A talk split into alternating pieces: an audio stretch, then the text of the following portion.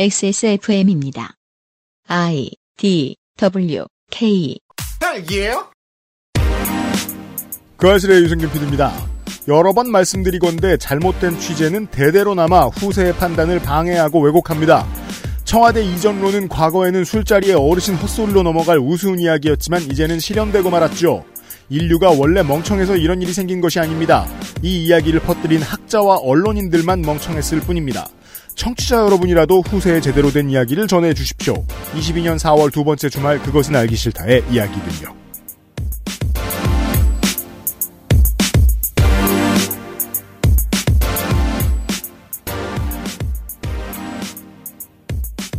토요일 순서를 시작합니다. 2022년 4월 둘째 주말입니다. 윤세민 에디터와 함께하고 있습니다. 네, 안녕하십니까. 윤세민입니다. 김이 샜다고 생각하실 수도 있습니다. 우리가 진정스승만 보고 있었는데 진정스승이 그가 아니었다니 그렇죠. 이러면 우리는 기로에 섭니다. 헬마우스를 빨리 집에 보내느냐 음. 아니면 그 뒤엔 얘기를 더 들어보느냐 그 뒤엔 이야기를 더 들어봄으로써 새로 얻게 된 게 있습니다. 진정스승은 윤석열을 얻지 못한 것 같으되 대중을 얻어버렸다. 이거 그 어쩜 좋아. 그렇죠. 더 나쁩니다. 막아서야 돼요. 아, 그렇죠. 셀링 포인트를 얻었네요. 제가 한두 번 얘기한 게 아니잖아요. 성관이도 그렇고, 어, 경찰도 그렇고, 허경영 씨 빨리 수사하라고요. 혐의 엄청나다고요, 지금. 음. 선거 치를 때마다. 정치 후원금이 아닌 것처럼 정치 후원금을 걷고 있잖아요. 선거 운동이 아닌 것처럼 평상시에 선거 운동을 계속하고 있잖아요. 선거 자원봉사자라고 지정하지 않은 사람들을 자원봉사자로 쓰고 있잖아요. 혐의가 분명한데 그냥 내버려두면 더 크게 발전할 겁니다, 정치 세력으로서. 야, 이것도 틈새 시장이네요. 어, 정신 차려보니까 진정수승은 아무것도 아니었고 건진법사가 사라졌다. 네. 그래서 모두가 건진법사를 주목하고 있는데 진정수승은 또 그거대로 돈을 벌고 있는 거군요. 네. 건진 법사도 찾아야죠. 다만, 진정 스승님은 생각보다 많은 걸 가져가고 있습니다. 무엇을? 우리 사회의 신뢰 자본을. 음. 이건 좋지 않습니다. 더 파보고 있습니다. 그것은 알기 싫다는 아름다운 재단 18어른 캠페인, 대한민국 1호 반값 생리대 29days, 면역 과민 반응 개선에 도움을 줄 수도 있는 큐비엔 면역 밸런스 N, 구속 없이 안전한 두 번째 인생, 예가 요양원에서 도와주고 있습니다. 18. 홀로 어른이 되어야 하는 아이들을 위해 함께 해주세요. 아름다운 재단은 18 어른의 건강한 자립을 응원합니다. 아름다운 재단 18 어른 캠페인. 여성 청결제를 굳이 써야 할까? 어머 얘 좀 봐. 그냥 비누나 바디워시를 쓰겠다고? Y존은 청결하다고 다가 아니야. 내부의 약산성 밸런스를 유지해서 유해균이 살기 어려운 환경으로 만드는 게 중요하다고. 그럼 어떤 청결제를 써야 해? 전성분 EWG 그린 등급에 발암물질 유해성분 불검출, 네 가지 유산균 발효물, 포스트바이오틱스 함유까지. 말해 뭐해. 여성용품 전문기업 29데이지가 있잖아. 소중한 사람들, 소중한 당신에겐 29days 여성 청결제 블라썸 케어 포밍 클렌저 하나의 손길이 필요한 곳엔 둘을, 두 개의 손길엔 셋을, 요양보호사 한 분 더, 영양사 한 분 더.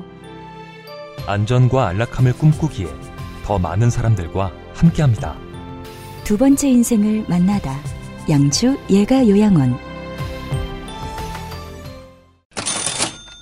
올해의 두 번째 구인 광고. 첫 번째 구인 광고에 대해서 말씀드리면 컴스테이션의 구인 자리 아직 남아 있습니다. 제발 구직자 여러분 연락해 주십시오. 이경식 사장에게. 그리고 두 번째는 예가 요양원입니다. 예가 요양원에서 함께 일하실 간호사 혹은 간호조무사님을 구합니다. 어, 완전 초짜라도 컴스테이션은 받아주지만 아무래도 여기엔 전문가가 필요합니다. 그러니까 요양원 경험이 있으면 더 좋음이라는 워딩이니까 네. 없어도 지원은 가능합니다. 되긴 합니다. 네, 다만 경험이 있으면 더 좋다는 거고요. 이건 뭐 어디나 다 그렇죠. 나이 제한은 없고요. 경험자를 우대합니다. 경험자 같은 경우는 이제 경험자가 아니고 경력자인데 네. 경험자 우대 그러면 옛날에 저는 아 신입 연봉을 주고 경력자를 쓰겠다는 거구나로 이해를 했거든요. 근데 구인하는 쪽은 그렇지 않죠. 그 음. 말을 쓸 때는. 경력자는 부장, 과장급으로 모실 수 있고요. 그렇지 않은 경우 간호 파트 구성원으로 모십니다. 물론 급여는 이 직급에 따라 결정이 됩니다. 근무 형태는 주 5일이나 요양원 특성상 주중 1일, 주말 1일에 휴무가 있고요. 법정 공휴일에는 돌아가면서 대체 휴무를 합니다. 간호팀끼리 내부 상의를 해서 근무일을 조정하는 시스템입니다. 근무 시간 외에 응급 상황 발생 시 콜을 받을 수 있습니다. 그건 병원과 동일하죠? 그렇습니다. 이에 간호과장, 사무국장, 시설장이 출동할 수 있습니다. 휴일에 출동한 부분에 대해서는 추후 휴게, 대휴라고 하죠. 대휴. 그렇습니다. 대체 휴가. 음. 추후 휴게를 부여합니다. 유일하게 시설장만 그런 게 없는 것 같더라고요. 저희가 음. 만난 분이 시설장이신데 이것저것 캠으로 보고 자기 얘기를 안 하시길래 제가 눈치를 깐 게 있죠. 이 사람은 외건옵이다. 근데 그분은 희생하고요. 여러분은 쉬실 수 있습니다.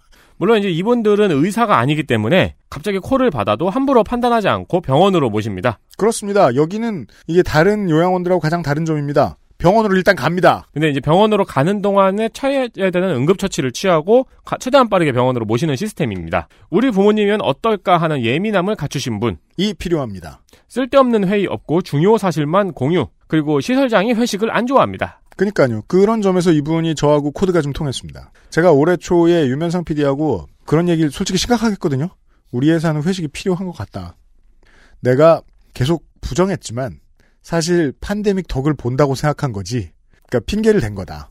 근데 회식은 필요할 것도 같다. 회식 안 하고 한 3년 만에 처음으로 그런 얘기를 했는데 이분도 그런 비슷한 분이신 것 같아요. 회식 안 좋아합니다. 네. 이번에 저기 팬데믹 때 네. 올라온 재밌는 썰 두 가지가 있었는데 음, 각자 재택근무를 했잖아요. 음. 그 재택근무 중에 이제 부장이 어 이렇게 각자 재택에서 근무를 하니까 소통이 조금 어렵고 뭐 그러니까 우리 함께 모여서 회식이라도 해야 되는 거 아니냐고. 네. 3년간 회식을 피한 사장으로서 어, 회식은 필요해요. 근데 띄엄띄엄 하면 됩니다. 어느 기업의 썰이었는데 음. 젊은이들이 이제 중도 퇴사가 많다는 거예요. 네. 대, 리급 퇴사가. 그러니까 대리급 퇴사가 많으니까 이제 회사에서 대책을 세워야겠다. 음. 그래서 나온 대책이 회식을 그 월 1회로 정례화시키자고. 그게 적은 거예요, 많은 거예요? 그쪽 많은 거- 입장에서. 그 전에 비해서 많은가 봐요. 아. 저는 1년에 두 번이 적당한 것 같아요. 그 목표를 제가 지킬 자신은 없습니다만. 여튼. 네, 어쨌든 여기 예가 요양원 원장님은 회식을 좋아하지 않는다고 합니다. 회식은 어르신들 요양원 마당 바베큐 해드릴 때 대체한다고 하네요. 응급 상황 발생 시 빠른 보고만 이뤄지면은 경위서를 받지 않습니다. 책임 추궁할 시간에 빠른 대응이 목표이고요. 그렇습니다. 대응이 우선입니다. 네, 돌봄 업무에만 집중할 수 있게 최대한의 환경을 갖추고 있습니다. 예가 요양원 같은 경우에 저희가 여기의 장점이라고 하- 늘상 설명이 드리는 게 요양보호사님의 노동 조건이 괜찮다. 그것이 돌봄의 서비스를 좋게 만들고 있다. 그렇습니다. 는 거죠. 어, 예가 요양원 입소에 대해서도 전화로 상담을 주시는 분들이 늘어나고 있다고 합니다. 그래서 감사를 전해달라고 하셨고요. 부담 없이 연락을 해주시면 됩니다. 전화번호는 031-873-3458입니다. 네. 소위 말하는 간부의 유도리가 되게 중요한데요. 보니까 요양원이. 보통 이제 장사 잘 된다고 하는 곳들이 간호사 선생들도 계신데 그분들이 가장 두려워하는 게 경위서예요. 함부로 경위서 안 받습니다. 상황을 인지했는데 뭉개쓰면 경위서를 받을 수 있죠. 다른 이제 나쁜 요양원들과 다르게. 그렇죠. 상황이 발생하면 처리가 먼저입니다. 그럼 경위서 안 받습니다. 그 외에 여러 가지 노동 조건이 아주 괜찮은 편입니다. 물론 저희는 처음부터 그걸 확인하고 광고를 수주했기도 하고요. 문의해주신 여러분들 감사드립니다.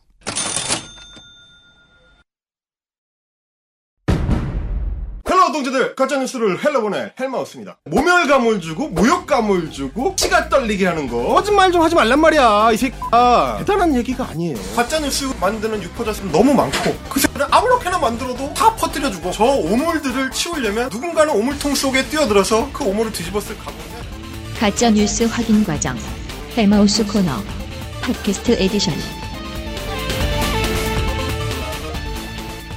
정권 교체를 목전에 둔 22년 4월에 헬마우스 코너 헬마우스님과 함께하는 주말 시간입니다.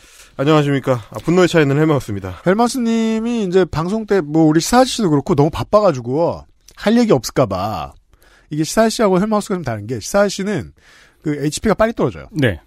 만화가 같이 떨어지는 패시브가 있어요. 그래서 어, 최악해. 아니 맞으면 만화가 같이 줄면 안 되잖아. 최악의 개. 그래서 힘이 없는데 이러면서 마, 마법도 같이 못 쓰게 되는데 아니, 만화를 HP로 돌리진 못할 망정. 네. 헬마우스는 이제 방송 돌 때 못한 아이템들이 점점 더 쌓이고 있어요. 그게 좀 반대가 됩니다. 그러고 있습니다 저는 일, 이를테면 그건 거죠 예, 공격을 할 때만 상대 피를 뺏는 어, 약간 그런 쪽에 가까운 네, 그렇죠. 알겠습니다. 아, 어제 저희가 이제 코인맨의 코인 본능에 대한 이야기까지 하고 이제 끊겼습니다. 네, 사실상 말투와 생김새가 조금 다른 사이버레카. 그렇습니다. 네.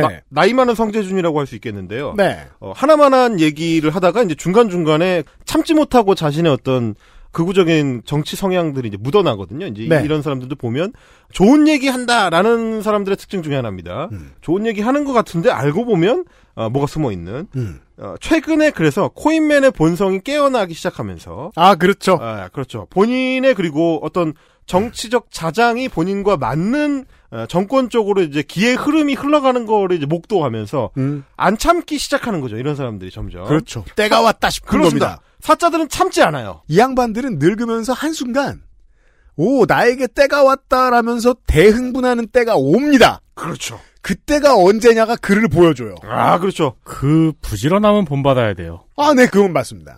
그 순간을 제가 봤습니다. 부지런한 건 네, 배워야죠, 이 사람. 네. 봤습니다. 테드창의 그 소설 보면 이제 천사가 이제 낙하하는 어, 이야기들이 있는데 그 목도하는 순간에 이제 뭐, 뭐 어떻게 되더라? 눈이 멀든가 하여튼 뭐 그런 게 있어요. 어, 천공스승이 낙하하는 순간을 제가 봤습니다. 에피파니. 네. 천공 스승이 낙하하던 순간은 어, 2022년 3월 26일입니다. 네. 자, 2022년 3월 20일에 대통령 당선인이 용산으로의 집무실 이전을 발표를 하고 네. 그 뒤로 한 2, 3일 동안 걔 난리가 나죠. 음. 이게 뭐냐? 와이 왜? 이게 한창 난리가 나고 왜를 찾던 사람들이 찾아 찾아 흘러 흘러 천공 스승의 7,717강으로 갔을 때 발견을 했어요. 음. 발견해서 또 관련 기사가 나오죠. 이때 음. 이때 유튜브 코인맨들은 왔다를 외칩니다. 네.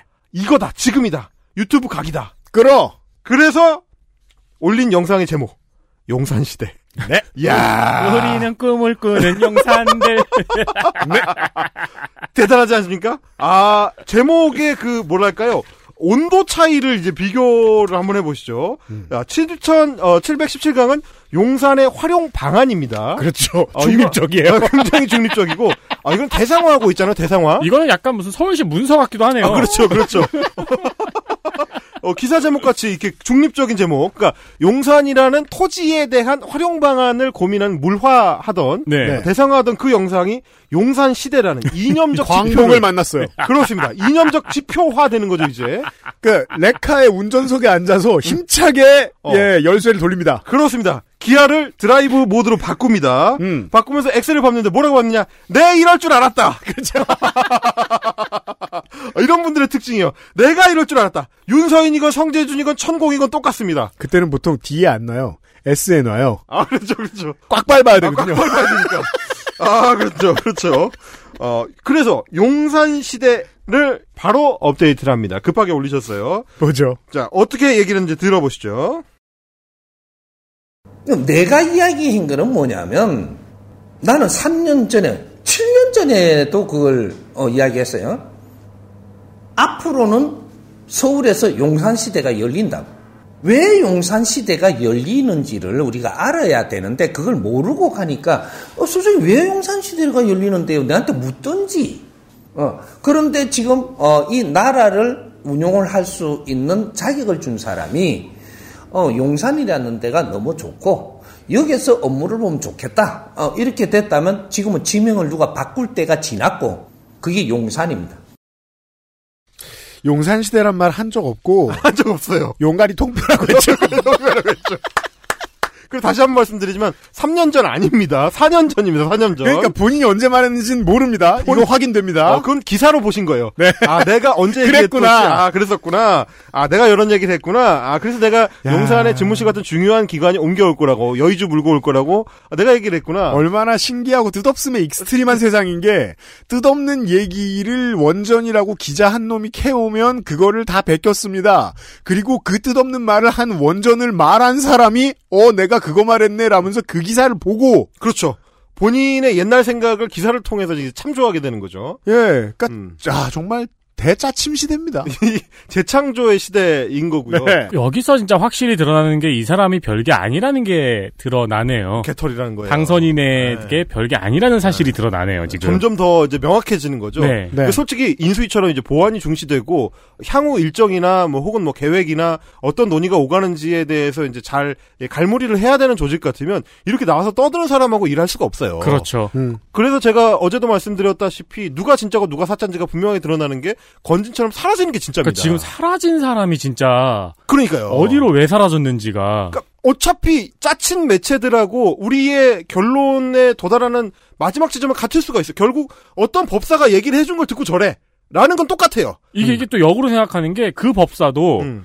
지금이 어떻게 보면 다른 방면으로 땡길 때인데 아, 그렇죠. 지금 사라졌잖아요. 그분은 그래서 이제 굉장히 정무적 판단하는 진짜다. 음. 라고 생각을 할 수가 있는 거고. 네. 물론 이제 다시 한 번 말씀드리지만, 건진이 어떤 식으로 논거로 들어서 얘기했던 그것은 최창조 교수한테서 온 거다.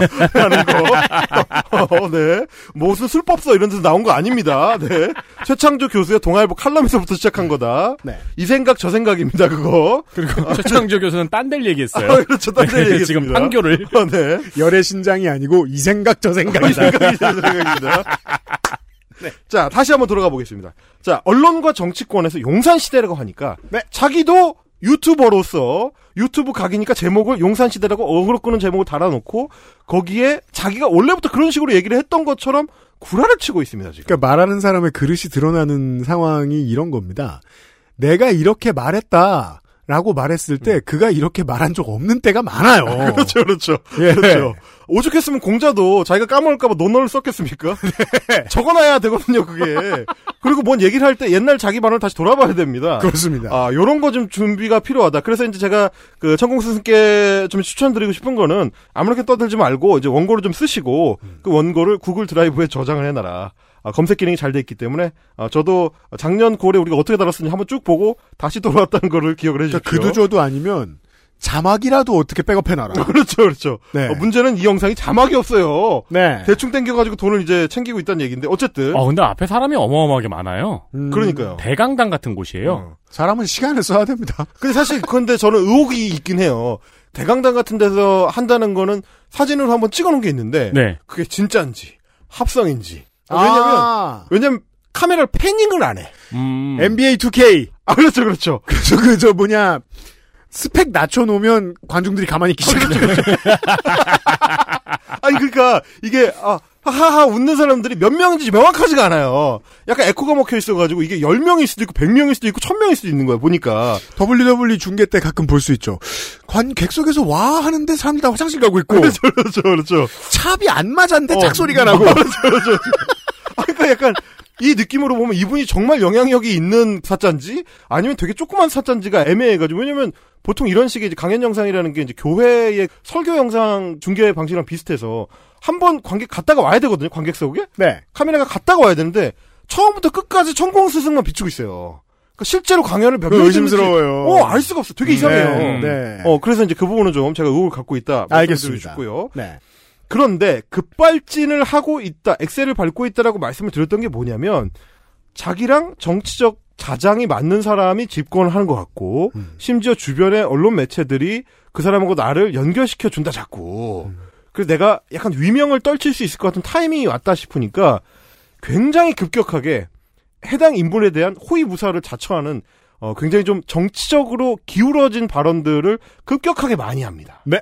이전에는 하나만한 소리가 주였다면 그러니까 사실 이전에는 정치적인 발언이 많이 많진 않아요. 심지어 그 용산의 공원 활용은 음. 박원순 시장의 그렇죠. 예. 의견이었잖아요. 기조 네. 자체가 자기가 그때그때 생각했을 때 자기 마음에 드는 쪽으로 가거든요, 보통. 네. 근데 물론 이제 이분의 이제 예전 영상들 보면 박근혜에 대한 평가라든지 뭐 윤석열에 대한 평가라든지 이런 거 봤을 때 대체로 좀 보수적인 성향이다라는 정도는 알 수 있었는데 네. 이번 영상에 와서는 아주 급격하게 사실상 어, 호위무사 역할 수준의 발언들을 쏟아냅니다. 밭을 올려라. 자, 뭐가 네. 나오냐면 최고 지도자가 나옵니다. 최고 지도자. 헐. 최고 지도자. 들어보시죠. 최고 좋은 자리에서 대통령이 업무 보는 게 제일 낫습니까? 어, 최고 좋은 자리는 누가 다른 사람이 들어가게 하고 대통령은 어디 그 이상한 데 가면 좋습니다. 요거예요? 어, 뭐가 좋아요? 지금 최고 지도자로 우리 국민이 뽑아놨다면 그 사람이 최고 좋은 자리에서 가능하다면 업무를 보는 게 맞아요. 그래 되면 어떻게 되냐? 용산이 발복되죠. 요걸 이야기하는 겁니다. 누가 그 자리에 앉았느냐가 그 자리가 발복될 때가 온 거예요. 어, 용산의 최고 지도자가 그쪽에 앉았다. 인제 발복해요. 용산 발복하는 거 싫은 사람. 좋은 사람. 아, 이거 실제 영상으로 보면 저 박수 소리가 바로 따라 붙는 거 편집한 겁니다. 아, 원래는 바로 안 나왔을 것 같아요. 어, 보통 그래요. 어, 그리고 소리를 보면 그렇게 인원이 많아 보이진 않는데. 그리고 박수는요, 편집해보면, 어, 100명이 있을 때, 한명이칠 때부터 100명이 칠 때까지, 리니어하게 올라가요. 어. 이렇게 한 번에 아, 짜자자자 맞아요. 나오는 건, 그렇죠, 맞아요. 그렇죠. 북한이에요. 누가 해! 라고 할 때. 그리고, 이제, 명리학에서나 자주 나오는 평상시에 일상생활에서 들을 수 없는 발복이라는 단어가 나옵니다. 네. 길함이 터졌다. 그렇죠. 뭐 이런 뜻입니다. 음, 음. 대통령이 옴으로써 이 복이 이제 운이 제대로 확 하고 텄다. 드러나기 시작한다. 그걸 복이- 발복이라고 합니다. 아. 복이 발사! 어, 그런 이런- 소리입니다. 그렇죠. 이런 얘기인데 네. 그건 사실 어, 4년 전에 자기가 영상에서 했던 얘기랑은 정 반대되는 얘기입니다. 그렇죠. 네. 어, 완전히 반대되는 얘기고. 문화공원이어야 됐어요. 어, 문화공원, 영화제 다 어디 가고 대통령이 꼭 와야 되는 것처럼 지금 음. 그래야 최고 지도자가 거기 와서 앉아야 용산의 복이 터져 나온다고 지금 주장을 하기 시작하는 거죠. 말 뒤집었습니다. 그러다 보니까 이게 중요하니까 최고 지도자인 대통령이 용산에 옮겨오는 걸 옹호하는 게 중요하니까 정치적으로 흥분된 말을 연속적으로 쏟아내기 시작합니다. 이게 자기 말에 취할 때 사람은 말이 바뀌죠. 그렇습니다. 점점 에스컬레이팅이 되면서 말의 흥분도가 달라져요. 이분 급격하게 흥분하는 경우 별로 없는데 여기서 드러납니다. 한번 보시죠. 본인이 당선자가 용산이 나는 좋게 생각이 들었어. 여기서 한번 펼치겠다 하면 나라의 지도자니까 한번 기회도 줄 줄 알아야 그것이 정상이지.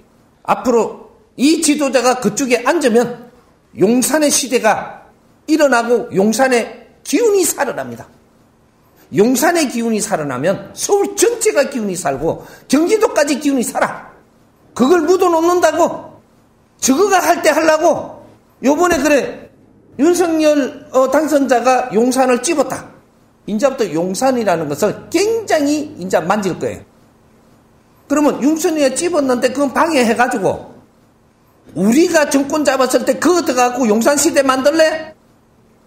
택 반푼도 없는 소리 하지만 욕심으로는 용산에서 쫓기나고 병신되고 주저앉아야 돼. 차 사고가 나든 헬리콥터 사고가 나든 용산이야. 저도 나름 어, 구력이 있습니다. 이 양반의 강연을 도합 한 7, 8시간은 들었거든요. 오, 신의 한 수처럼 됐네요. 그러니까 갑자기? 이런 적 없어요. 아니, 갑, 그러니까 사실은 이게 뭐 들어보면은 무슨 말인지도 잘 모르겠어요. 이게 용산에서 무슨 말인지 모르겠어요. 쫓겨나고 뭐 뭐가 되고 뭐 주저앉아야 되고 차 사고가 나든 헬리콥터가 나든 용산인데 이거는 사실상 거의 무지성으로 그냥 어, 네네. 뭐 대통령 당선자가 하겠다고 하니까 무조건 밀어줘야지. 그리고 이제 정파적인 상대편을 공격하는데 굉장히 이제 집중하고 있는 거예요. 신났어요. 예, 그래서 우리 윤석열 당선자가 거기 들어가겠다고 하는 거를 니네가 좋은 데니까 그거를 방해해가지고 못하게 한 다음에 니네가 정권 잡아서 거기 들어가려고 하는 아니 뭐 누가 그렇게 거길 들어가고 싶어 합니까? 애초에 아무도 생각을 안 했어요. 거기 국방부 자리인데 뭘 뭘 누가 거기를 뭘 들어가? 근데 아마 저들이 반대하는 이유는 나중에 자기들이 정권 잡을 때 들어가려고 반대하는 그쵸. 거다라는 것을 상수에 두고 있군요. 지금. 윤석열은 못 들어가게 하고 우리가 이제 나중에 니네가 정권 잡아가지고 들어가려고 하는 거니까 내 욕심 같아서는 뭐 그래 니네 거기 들어가가지고 쫓겨나고 뭐 어, 등신되고 뭐 주저앉고 막 차 사고 나고 이렇게 돼야 된다고 사실 저주를 하는 거거든요. 이 그렇죠. 마지막에는 음. 그리고 지금 여기 강연하는데 용산이죠. 아 그렇습니다. 여기 지금 그러니까 사실상 이걸로 보면은 말씀하신 대로 신의 한 수에 가까운 그러니까 태극기 집회 연단에 올라온 할아버지 같은 얘기예요 지금 이 내용은 그동안의 이 정법 강의에서 해오던 세상 좋은 얘기들 아들이 여자친구를 데려왔는데 어떻게 대하면 좋을까 이런 얘기들 뭐 많이 했었거든요 네, 네. 맞아요. 어, 이런 얘기들하고 너무 결이 다른 음. 갑자기 굉장히 극단적이고 정치적인 얘기들 그것도 한쪽 정파에 아주 극단적으로 기울인 예. 얘기를 막 쏟아내는 겁니다 이건 지금 평생 평정심을 보이고 있던 도사님이 그렇죠 로또 번호 다섯 자리 맞춘 것 같은 느낌이에요. 그렇죠, 그렇죠. 마치 어, 윤석열 정권과 자신이 이제 운명 공동체가 된 것처럼 네네. 도취돼서 이제 이야기를 하기 시작했다. 옆에 제자가 스승님 이러면서 들어오니까 한 시간 남아. 이러면서 그리고 풀면서 태극기가 나옵니다. 그렇죠. XSFM입니다.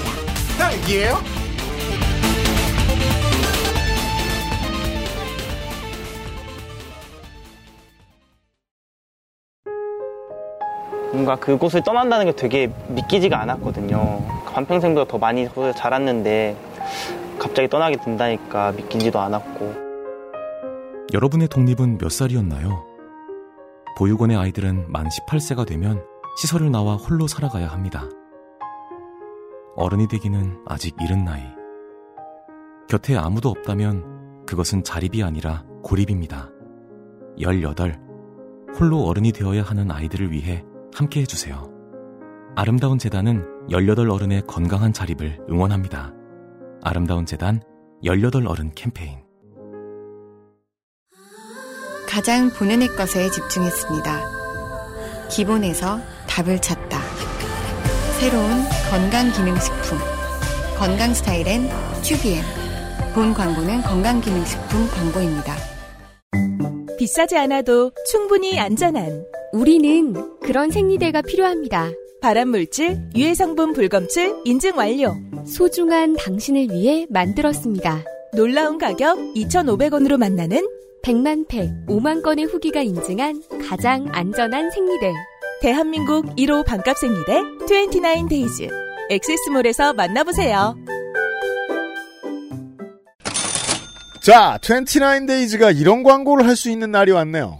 세상의 반을 위한 반값 29데이즈. 스타트업에서 어느덧 5초에 한 장씩 팔리는 생리대 회사가 됐습니다. 아유, 계산해보고 얼마나 뿌듯했을까요? 사장님은 이걸. 부적파세요. 뭘요? 니네 회사 망할 거다라는. 왜요? 아, 그 회사들은 잘 되잖아요. 그니까요.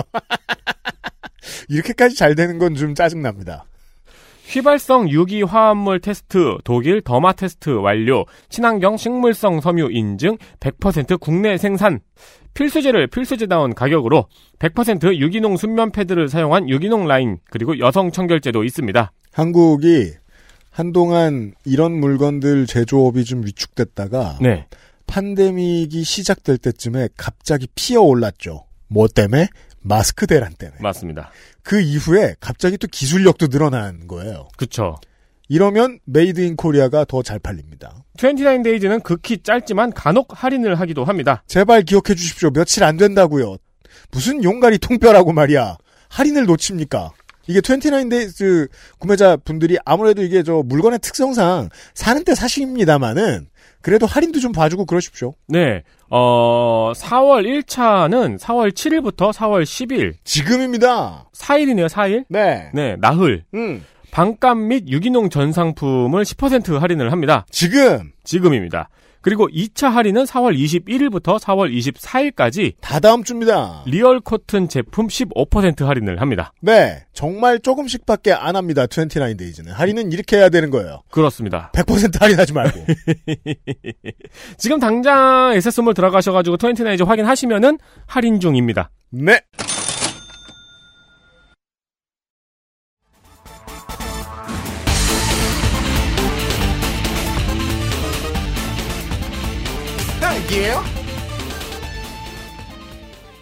저희가 이런 그 유튜버들을 헬마스 코너들을 통해서 많이 봤죠. 아 점점 그 구독자 수가 늘어나고 조회수가 늘어나고 자신한테 들어오는 이제 코인 수익이 많아질수록 자신의 어떤 사회적 덩치도 커진다고 착각하는 사람들. 음. 그래서 이 비대해진 자아를 가누지 못하고 끝내 잘못된 길로 들어서고의 많은 사람들을 많이 목격해왔는데 그 비대해진 자아를 아, 노출하는 대목 잘라봤습니다. 들어보시죠.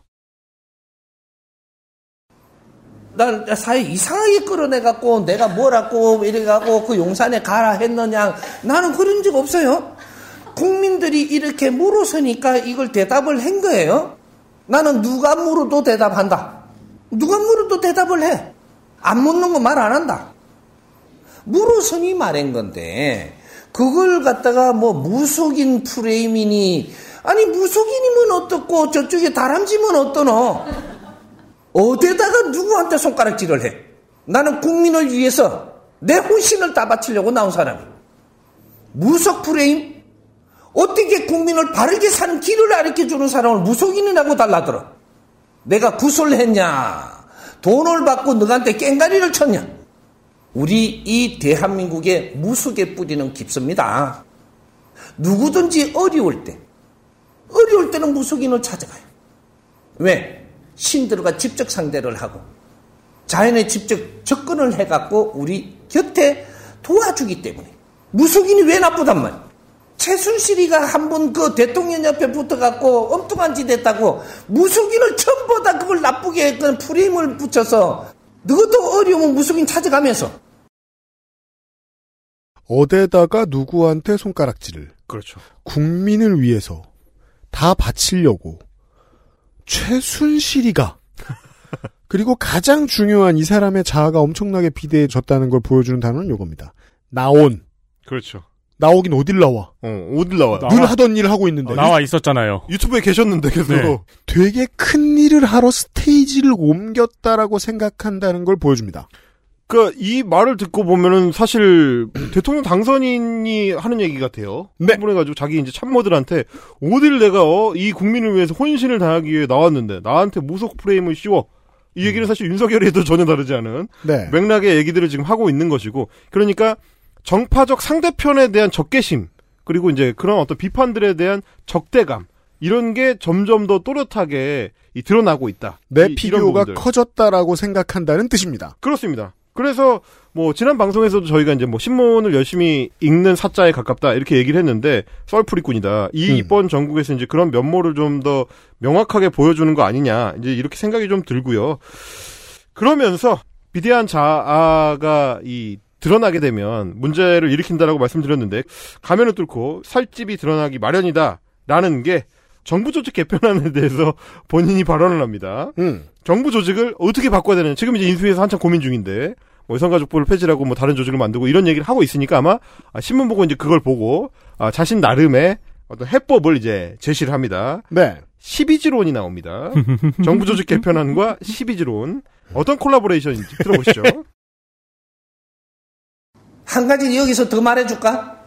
우리나라의 장관 숫자가 이만큼 불었는데 이거 정리해갖고 장관은 12장관 이게 정상이야 대한민국은 장관은 한 장관 하나가 심장이야 12심장이 세상을 거느려야 돼 그게 대한민국이고 그 다음 국무총리 한 사람 어, 요렇게 해서 13인을 잘 뽑아서 이걸 세상을 만지게 해야 돼 엉뚱하게 자꾸 이 장관 저 장관 만들 다 허투루 가지고 전부 다 분할이 돼 가지고 어떻게 할 줄 모르고 있는 이 좀 더 축소시켜 열두 장관 시대 이제 는 이걸 만들어 가야 됩니다 근데 그 장관은 약간 후레쉬맨이나 바이오맨처럼 생각을 하는 것 같죠? 바이오맨. 예. 그렇죠. 아, 그리고 이제 기독교 신앙에서는 그 12사도 이외에 이제 13번째 사도 아, 불길하다고 봅니다. 그렇죠. 10, 13인 하시면 안 되고요. 그러니까 아무렇게나 얘기하는 게 뭐냐면 장기가 중요하면 뭐 소장관, 비장관 그렇게 하지. 뭘 심장관, 뭐 국방부 장관이라고 불러요. 어, 예. 그러니까 이거 말하자면 이제 저희가 이제 감자탕집 토크라고 하는 음. 할아버지들끼리 모여서 이제 감자탕집. 어, 아무 얘기나 할 때 사실 이런 식으로들 많이 싸우시거든요. 이게 아니 근데 청량리에 유명하다는 맛집 가니까 정말 이런 대화 하시더군요. 아 그렇죠. 그분들은 유튜브는 안 합니다. 어, 근데 그분들도 적어도 각 장관이 어, 해당 업무에서 부처를 대표하는 사람이라는 인식은 있어요. 근데 12장관은 그냥 아무렇게나 얘기한 거잖아요. 이 사람 무슨 장관인지 다 대보라면 못 될 것 같은데. 용 장관 이런 거겠지 이제 12지니까. 떨기 장관. 어, 12 떨기 장관. 마초 장관. 하지만 용부터 할 겁니다. 어, 네. 네. 그걸로. 드라고 아, 용, 장관. 용, 용, 네. 드라고 장관으로. 아니 이게 무슨 말이에요? 그리고 자기가 12지 뭐 이런 어떤 도교적으로 약간 영향을 받을 수 네. 있는 맥락들을 좋아하니까 12지라고 했다가 어, 생각해보니까 국무총리를 빼먹었네. 그게 13장관. 그러니까 말을 계속 덧붙이고 왔다 갔다 하고 음. 이, 이런 맥락들을 이제 떠들고 있는데 이 사람의 이야기를 뭐 윤석열 당선인이나 김건희 씨가 한때 굉장히 심취해서 직접 만나기도 하고 음. 그리고 어떤 부분에서는 영향을 받았다는 얘기가 있을 정도라는 게 저는 매우 걱정이 되고 그이 사람이 앞으로 얼마나 더 많은 그 시류를 타면서 음. 이 그 파고를 타고 이 코인 장사를 하려고 들지 그게 과연 앞서 우리가 얘기했던 것처럼 허경영처럼 네. 수많은 피해자들을 양산하는 방향으로 나아가게 될까봐 거듭거듭 여러 걱정이 되는 그니까요. 바이고요. 본인이 출마할까봐 걱정입니다. 그리고 이 3년 전에 비해서 말투 너무 다르지 않아요? 네. 3년 전에 약간 길에서 만나는 할아버지 반모였잖아요. 어, 그렇죠, 약간 그렇죠. 반은 반말, 반은 존댓말 하는. 어. 근데 지금 아예 혼내네요. 아, 그러니까 이게 이제 뭐 시간 때문에 제가 다 담진 못했지만 청와대 관련해서도 2013년 영상을 보면 음.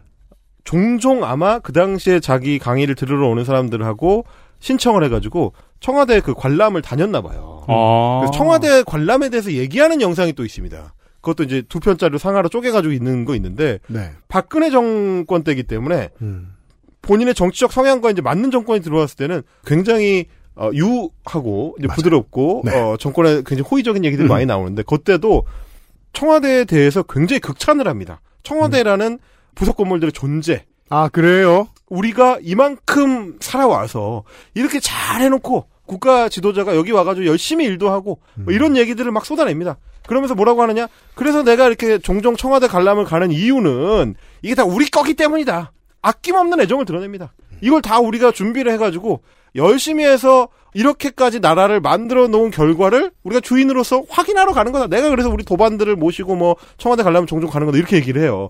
별거 없고 취재하는 기자들이 유튜브 조금만 더 봤어도 그러니까요. 나왔겠네요. 그러니까 왜냐면 저도 이것도 이 만 몇 강을 어떻게 다 보겠습니까? 용산하고 청와대만 검색을 해서 거기서 나오는 그 영상 몇 개만 보면 대충 맥락이 잡혀요. 뭐 전 시간에도 말씀드렸지만 그때그때 아무렇게나 얘기하는 거거든요. 네. 자기가 청와대 관람 갔다 왔더니 좋았거든. 아 잘해놨어. 어, 잘해놨네. 그러니까 나무도 이쁘고 꽃도 이쁘고 관광 코스도 잘 돼 있어요. 그러니까 얘기할 때 엄청 좋게 얘기하는 거예요. 이게 다 우리가 만든 거 우리 국민들 거고 내가 그거를 어, 함께 확인하기 위해서 어, 도반들과 함께 하고 아 다 일을 열심히 하고 다 좋더라. 이런 얘기를 아. 했다가 이게 전혀 다른 얘기 같지만 우리가 목요일 날 이야기했던 최창조 교수의 주장과 지금 이 선생님의 주장이 닮은 점이 있죠. 앞뒤가 호응되지 않는 소리들을 합니다. 그때 그때 다른 얘기 하는 거예요. 네. 예. 그렇게 청와대가 좋다던 사람이 용산으로 반드시 옮겨야 발복이 되고 어, 네. 음. 나라가 제대로 돌아가고 이런 얘기를 그냥 맞춰서 또 하는 겁니다. 심지어 청와대 갈 때 카메라를 가지고 간 게 아니고 그냥 갔다 와서 갔다 오 갔다 와서 강연한 거예요, 어, 그냥. 강연을 한 거네요. 아, 내가 갔더니 좋더라? 뭐 이런 음. 얘기 하는 겁니다. 음. 그래서 우리는 청와대를 뭐 사랑해야 되고 아끼고 뭐 해야 되고 발전시켜야 되고 이런 얘기를 엄청 하거든요. 그런 걸로 봤을 때 어, 이분의 최소한의 그건 뭐냐면 기조라는 게 애초에 없다. 없네요. 시대에 맞춰서 확인됩니다. 누군가 나한테 부적을 써달라고 하면 대충 써주고 100만 원이라고 우기는 사자 점쟁이다. 이렇게 볼 수 있는 거고. 그리고 이제 그 강남에서 집 한 채 구할 만큼 어떻게 이런저런 재주를 부렸다 싶은 그렇죠. 네. 중년에 이제 성공한 인생들 이 소비를 할 때는요 이 무속인을 소비할 때는요 쇼핑합니다 이 사람들도 음. 우리가 지금 그 최순실 박근혜 스캔들 때문에 좀 놓치고 있는 게 있는데 모든 무속인은 사실 모든 직장이 그렇고 모든 저 무당 컨텐츠가 그렇고 모든 소비 시장이 그렇듯이 가스라이팅을 해요. 음. 가스라이팅이 잘 먹혀야 이 손님이 오래 있으니까. 하지만 무속인을 소비하는 손님들도 그렇게 오랫동안 가스라이팅 당하지 않아요. 자기를 더 잘 가스라이팅 해줄 다른 점쟁이를 찾아갑니다. 그렇죠. 김건희 씨 일가는 그렇게 여러 무속인을 소비했던 것으로 보입니다.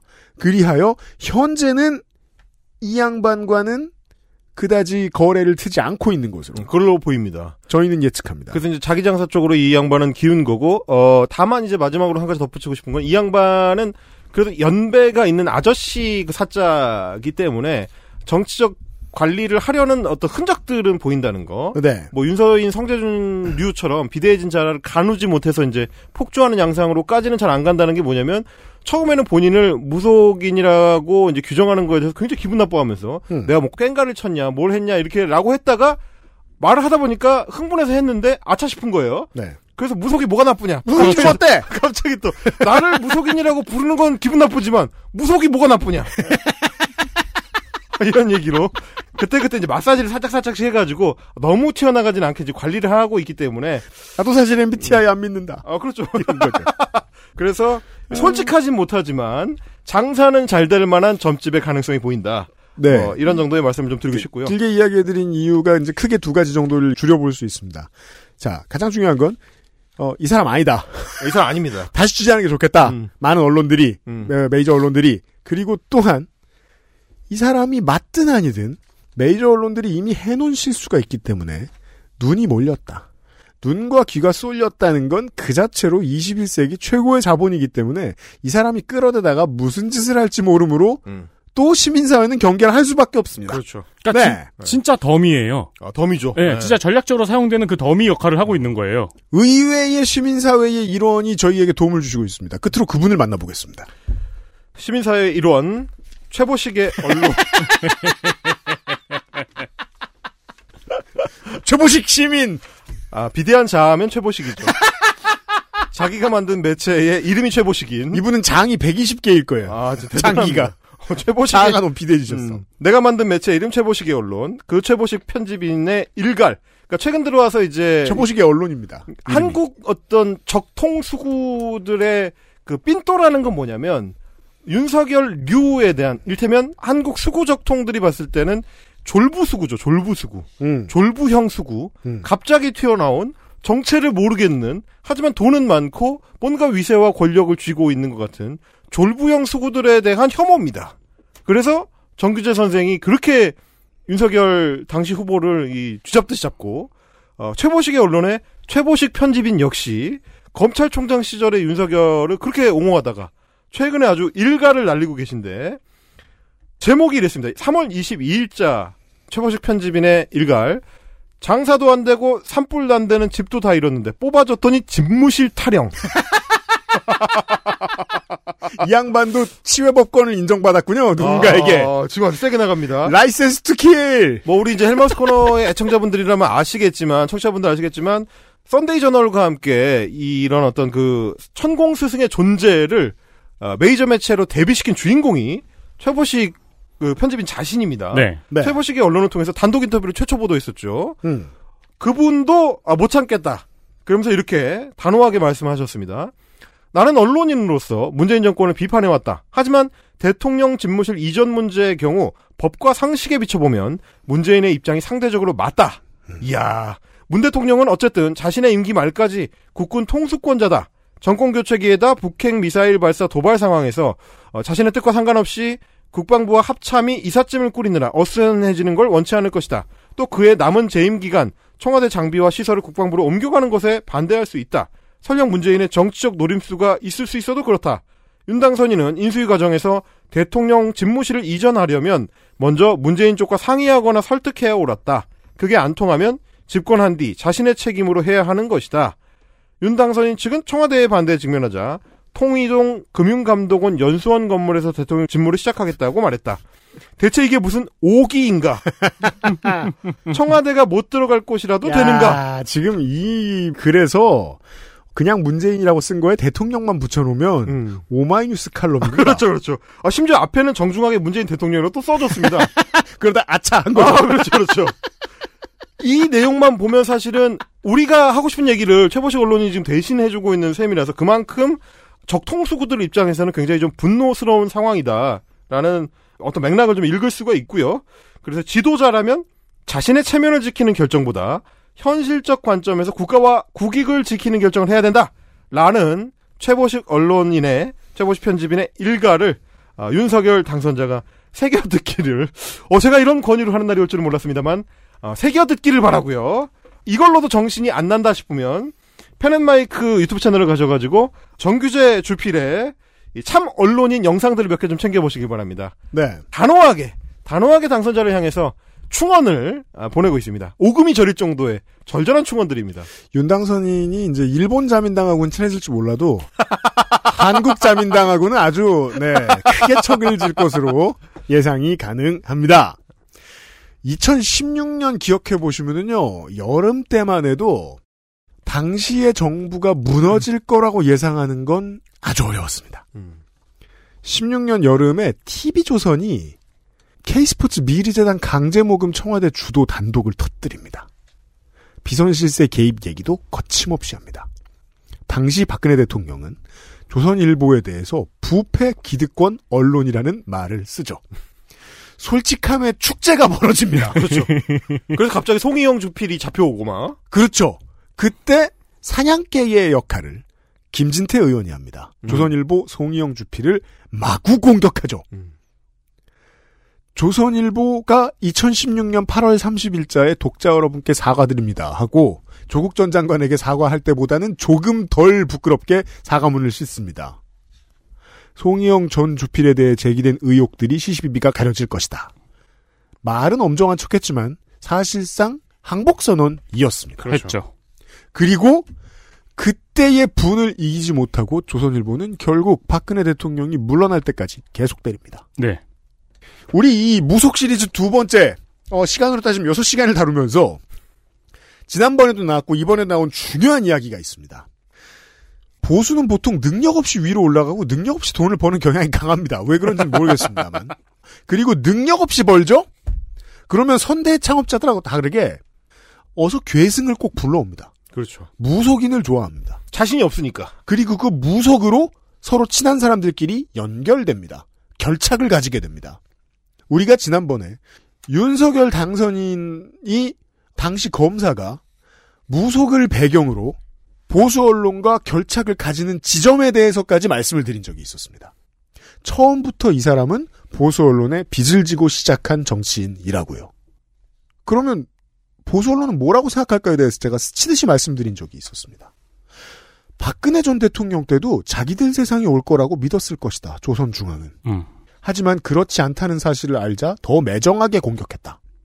근데 이번 정부, 앞으로 다가올 다음 정부의 재미있고 이상한 독특한 지점은 그러한 프릭션이 취임 전부터 보이고 있다는 겁니다. 보수 언론이 취임 전에 자기들이 세웠다고밖에 볼 수 없는 당선인을 왜 때립니까? 앞으로 해먹을 게 얼만데. 이긴 쪽이 너무 불안한 것 같습니다, 지금. 서로서로. 그리고 그 증거를 우리는 무속으로 되돌아 보았습니다. 아, 그 생각이 되게 많이 났었거든요. 이 청와대 이전 논쟁에서 조선일보가 가혹하게 치는 걸 보고, 최보식 씨가 가혹하게 때리는 거 보고, 야, 군기 잡기를 시작해야 되겠다고 생각했구나. 취임 마이너스 2개월 시점에서. 벌써? 아니 키워놓고 근데 다 키웠다 이거군요. 다들 불안합니다 지금. 네. 저쪽은 이긴 쪽은. 인간은 불안할 때 제일 공포를 느끼기 때문에 네. 지금 좀 확실하게 하고 싶은 그런 기분인가 봐요.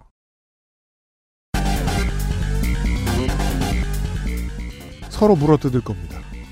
서로 물어뜯는 내전은 안철수 이준석만의 혹은 이준석 가세현만의 것은 아닙니다. 되게 범위가 크게 보수가 서로 싸우고 있는 모습을 또 보여드릴 일 있으면 보여드리도록 하겠습니다. 열심히 하시고요. 재미는 저희가 보겠습니다. 너무 재밌었거든요. 이달의 헬마우스 코너였습니다. 감사합니다. XSFM입니다. 요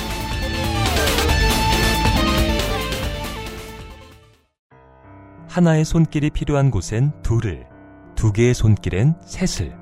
안전과 안락함을 꿈꾸기에 더 많은 사람들과 함께합니다. 두 번째 인생을 만나다. 양주 예가 요양원.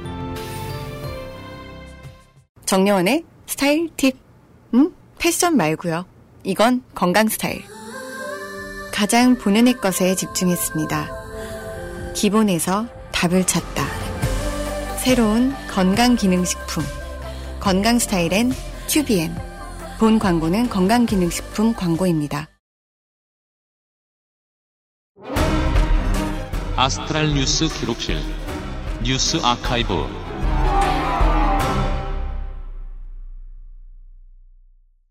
전쟁 얘기 가끔 하고 있죠 저희가 네. 뉴스 아카이브입니다. 1949년으로 가보겠습니다. 네. 4월 4일 나토가 창설되었습니다. 이게 언제냐? 2차 대전 종전이죠. 네. 2차 대전 끝나고 독일을 서방과 소련이 나눠서 통치를 하고 있었죠. 네. 그때 미국, 영국, 프랑스는 이제 서독 지역을 통치하고 있었잖아요. 음, 예, 미국, 영국, 프랑스가 서독 지역에 새로 마르크화, 그러니까 화폐를 만들어 가지고 유통을 시켰어요. 근데 이게 동독 지역의 서베를린. 그렇죠. 네. 당시에는 두 나라가 있었고 소독과 동독 두 나라의 수도가 공히 동독 땅 안에 있었습니다. 베를린을 동서로 또 나눴죠. 그렇죠. 그래서 동독 안쪽에 서독에서 들어가는 한 줄기 도로가 있었어요. 베를린으로만 갈 수 있는. 네. 그 안에 서베를린이 있었습니다. 서베를린에도 서양의 문화가 있죠. 네.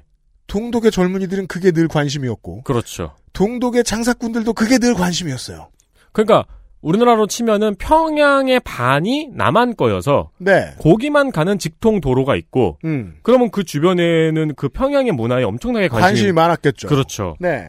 근데 이 마르크화가 이게 동독 지역으로 결국 흘러 들어가는 거예요. 서도 서베를린에서 유통이 되니까. 네. 그러니까 서방 세계의 통화가 침입을 해 들어오는 거죠. 음. 그러니까 스탈린은 어떻겠어요? 네. 이게 고가워요. 음. 어디 감히 자본주의 놈들의 돈이 막 흘러 들어와요. 네. 그래서 서베를린을 차단해 버립니다. 음. 베를린 봉쇄라고 하죠. 맞습니다. 서베를린에 물이고 식량을 다 끊어버립니다. 그렇습니다. 그러면은 서베를린 주민들의 생존이 위험해지잖아요. 음. 그러면은 서방이 베를린을 포기할 것이다. 그렇게 베를린을 우리가 통짜로 먹을 수 있을 것이다.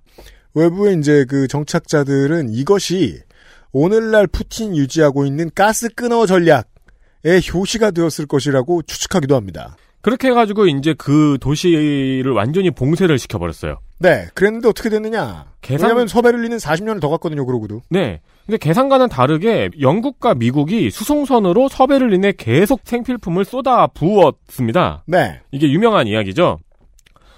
그러니까 이게 스탈린은 이걸 막았는데 막으면 자기께 자연스럽게 될 줄 알았는데 이게 웬 걸 쇼미더머니를 눈으로 직접 본 거예요. 그렇죠. 네, 미국의 쇼미더머니를 무슨 물건을 비행기로 잔뜩 쏟아붓는데 그게 근데 또 이걸 또 격추를 못 시키잖아요. 스탈린 입장에서는. 그 여기에서 이제 스탈린과 당시 소련 정치 세력들의 이해 수준이 드러나죠. 물이라는 건 우물에서 길어오는 것 아니겠어? 그러니까요. 이런 네. 그리고 서방 국가들은 이 베를린 봉쇄에서 소련이 확장을 하려 한다는 위협을 실제로 느꼈습니다. 음. 그리고 이 위협으로 나토를 창설합니다. 그래서 나토가 생깁니다. 네. 그리고 5년 뒤에는 서독을 나토에 가입을 시켜버려요. 당연합니다. 그러니까 이에 열받은 소련이 나토에 대응하는 바르샤바 조약 기구를 창설합니다. 그렇습니다. 이게 이제 철의 장막의 본격적인 스타트가 됩니다. 북대서양 조약기구의 탄생. 그렇습니다.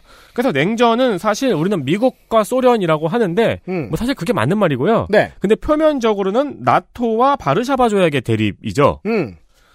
유럽의 대립이니까요. 네. 그 나토와 바르샤바 조약이 대립을 하고 있는 안정적인 모습이었는데 음. 문제는 소련이 붕괴된 이유입니다. 네. 소련이 붕괴되고 나서 바르샤바 조약 기구도 자연스럽게 해체가 됐어요. 음. 이제 고민에 빠지는 거예요. 원톱 시대가 찾아옵니다. 나토가 있을 이유가 없어지는 거죠. 그럼 어떡하나. 그때 빌 클린턴이 다른 선택을 합니다. 음. 소련에 질린 동유럽의 국가들 있죠.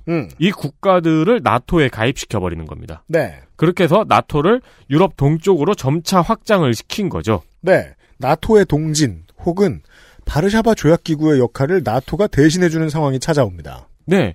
어, 소련 붕괴 이후에 동유럽에는 혼란이 굉장히 심했고, 그래서 1999년 체코, 헝가리, 폴란드가 가입을 하고, 2004년에는 에스토니아, 라트비아, 리투아니아, 슬로바키아, 루마니아, 불가리아 등이 나토에 합류를 합니다. 네. 그러고 보니까 유럽 판세를 보면은 중립국, 뭐 스위스 이쪽 있잖아요? 음. 중립국이랑 우크라이나 빼고는 거의 다 나토에 가입국이 되어 있는 거잖아요? 그렇습니다. 그러니까 보면은 이게 러시아만 빼고 유럽 전체의 평화를 가져온 것 같아요. 네. 근데 다시 한번 생각하면 러시아가 빠졌잖아요? 그렇습니다. 그러니까 푸틴은 늘 이게 고가웠던 거죠. 네. 네. 그러니까 결과적으로 나토의 동진 정책은 러시아의 고립처럼 보이는 상황이 되어 버립니다. 그렇죠. 그 뒤에 우크라이나의 복잡한 속내는 언제 또 한번 이야기 드릴 기회가 있을 것이라고 생각을 합니다. 우크라이나는 우크라이나대로 친러시아적이기도 했고 한때는 핵도 가지고 있었고 맞아요. 나토에 함부로 들어가기가 어려운 때가 있었습니다. 스스로도 힘을 키울 수 있다고 믿고 있던 때도 있었고 음. 그러니까 이 나토의 동진을 제대로 해석하려면 사건도 너무 많고 네. 이해관계가 너무너무 복잡해요. 네. 우크라이나는 2013년 친러시아 정권을 시민들이 끌어내리고 음. 친서방 정권을 수립한 유로마이단이 있었죠. 그렇습니다. 그래서 이제 아주 오래된 전통적인 사회주의자들이 포진하고 있는 이 뭐 프레시안 같은 언론사의 칼럼을 보면 네. 유로마이단을 유로마이단이라고 부르지 않고 뭐 마이단 데모? 마이단 데모.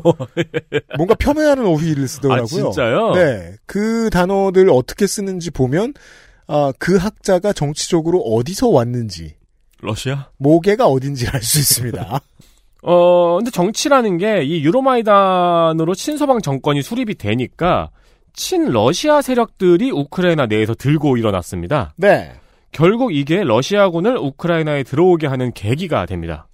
19세기 말의 한반도와 비슷하죠. 네. 어, 이런 상황이라면은 지금 황실 측에, 왕실 측의 도움을 받을 수 없는데 혹은 왕실만이 판단을 제대로 내릴 수 없는데 라고 생각하면서 개혁적인 인사들이 그럼 우리가 일본을 끌어들일까, 청을 끌어들일까, 러시아를 끌어들일까. 를 생각하게 되고 어 심각한 상황에 정말로 외세 군인들이 들어오는 상황 네. 또 나옵니다. 그러니까 이게 유로마이단 사건이 있고 친서방 세력이 뭔가 정치적 승리를 이끌어내니까 돈바스 지역에 친러시아 세력이 들고 일어났잖아요. 음. 그러면은 행정력이 이들을 진압을 할 거 아니에요. 네. 이들을 진압을 하니까 러시아군이 평화 니네 왜- 유지해야지 하고 그렇지. 들어옵니다. 그래서 러시아군이 들어온 겁니다. 네. 그래서 2014년 러시아는 그참에 크림 반도까지 먹어버립니다. 음. 이게 유로마이단 바로 다음 해예요. 네. 친서방 세력의 승리로 끝난 것 같은 유로마이단이 우크라이나를 반으로 갈라서 격렬한 내부 싸움을 벌어지게 한 거죠. 네. 2019년 2월 우크라이나는 나토에 가입을 명문화한 개헌을 합니다. 전쟁은 이때 시작된 겁니다. 그렇습니다. 네.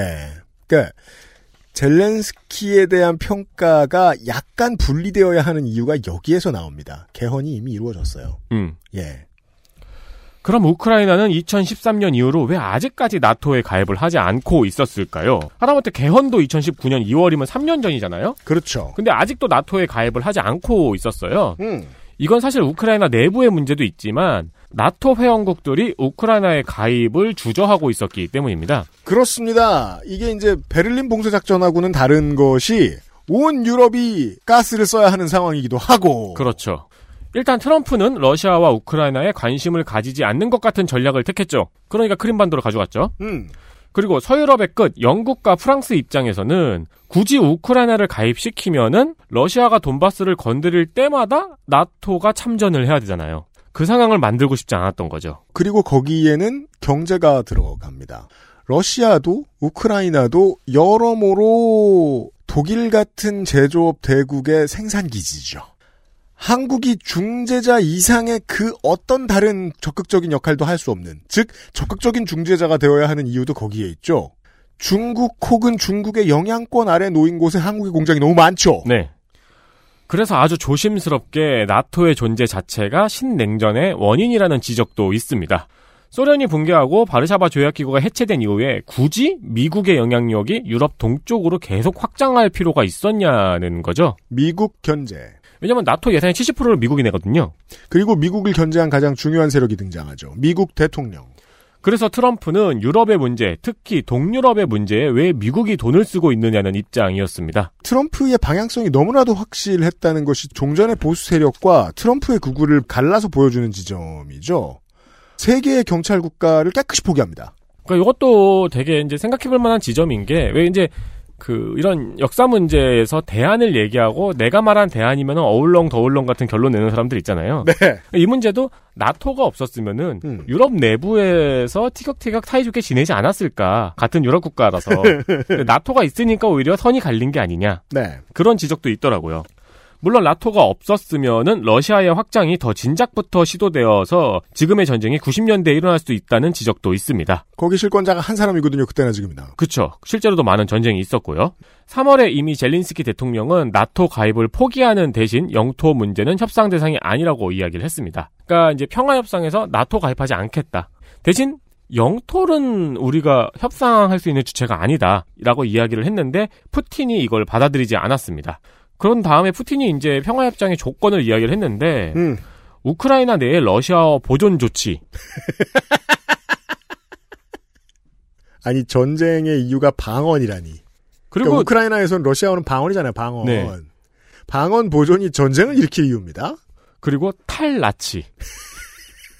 이건 마치 어 일본이 한반도를 대상으로 전쟁을 다시 일으키면서 무슨 탈일배화 뭐 이런 걸 주장하는 거랑 똑같은 이유가 아니에요 이게 제가 왜 그런 말씀을 드리는 거냐면 우리가 이제 몇 번 더 전쟁 얘기를 할 거라고 했잖아요 다른 전쟁 얘기할 때 또 말씀을 드릴 겁니다 가짜 뉴스를 왜 만드냐 이런 류의 언론전을 왜 하느냐 전쟁을 일으키는 나라들이 그 자체가 구실이기 때문입니다. 왜 그럼 그 자체가 구실 가짜 뉴스로 만드는 거잖아요. 가짜 뉴스로 왜 구실을 만드느냐?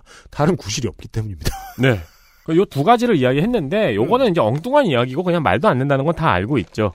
실제로는 크림이랑 돈바스 지역을 포기하지 않겠다는 의지로 풀이하고 있습니다. 네. 결국은 이제 영토 전쟁이고 정복 전쟁. 네. 이라는 말은 왜 못하는가? 그리고 EU의 중추가 되는 국가들에게 어중간한 자세는 왜 나오는가? 등등의 몇 가지 중요한 궁금증들이 있거든요. 다음 주에 얘기해 볼 수 있지 않을까 합니다. 관련 전문가가 있나요? 얼마, 얼마나 전문가인지 모르겠습니다. 아직 뚜껑을 열어봐야죠. 음, 네. 예, 방송에서 전문가였다고 해도 실제로 전문가인지 아는 데는 또 저희가 직접 청취자 여러분들이 직접 파악해 보셔야 되기 때문에요. 이러한 국제 뉴스 문제를 이야기를 할 겁니다. 다음 주에 그리고 스판덱스 영웅전이 돌아옵니다. 음, 네, 네. 네. 저희는 자포자기하는 심정으로 성갑이랑 놀자. 성갑이 여러분. 성갑이가 돌아옵니다. 성갑이 형이 옵니다. 그러니까 여러분들도 멀리 가지 마시고 돌아오세요. 네. 대신 어, 시간이 많으시면 아직도 개봉해 있는 3시간짜리 더 배트맨을 보시고 음, 더 배트맨 이야기군요. 사실 덕질인에게 배트맨을 맡기고 싶지 않았습니다. 와, 폭주하거든요. 너무 어려운 학문이에요, 배트맨 학은. 그리고 가장 좋아하는 컨텐츠이기 때문에 배트맨 이야기는 진짜 폭주하거든요. 아캄 어사일럼을 한 1000시간 플레이했을 겁니다. 근데 이런 덕일수록 이 배트맨을 연구하는 문제에 있어서 아, 한쪽으로 너무 치우쳐 있습니다. 음, 네. 이상한 소리를 할까 걱정입니다. 제가 최대한 잘 붙들어 보겠습니다. 다만 중요한 것은 우리가 이 미국의 민속 문화 중에서도 이 슈퍼히어로 문제를 다루는 이유가 있습니다. 전 세계 어딜 가나 공통으로 잘 쓰이는 민속 문학의 주요 소재가 있거든요. 자경단. 음. 20세기의 자경단 문학 콘텐츠의 한가운데 배트맨이 있죠. 아, 이것에 대한 지금까지 나온 미국 문화의 해석을 엿보도록 하겠습니다. 그럴 시간이 될 것 같습니다. 아, 러시아의 침략 전쟁 이야기와 더 배트맨 이야기로 꾸며드릴 다음 주 456회에서 이 이야기를 전해드리도록 하겠습니다. 윤세민 에디터하고 유승균 PD가 돌아오도록 하겠습니다. 여러분들도 돌아와 주십시오. 그것은 알기 싫다였습니다. 안녕히 계세요. XSFM입니다. I D W K 딸기예요?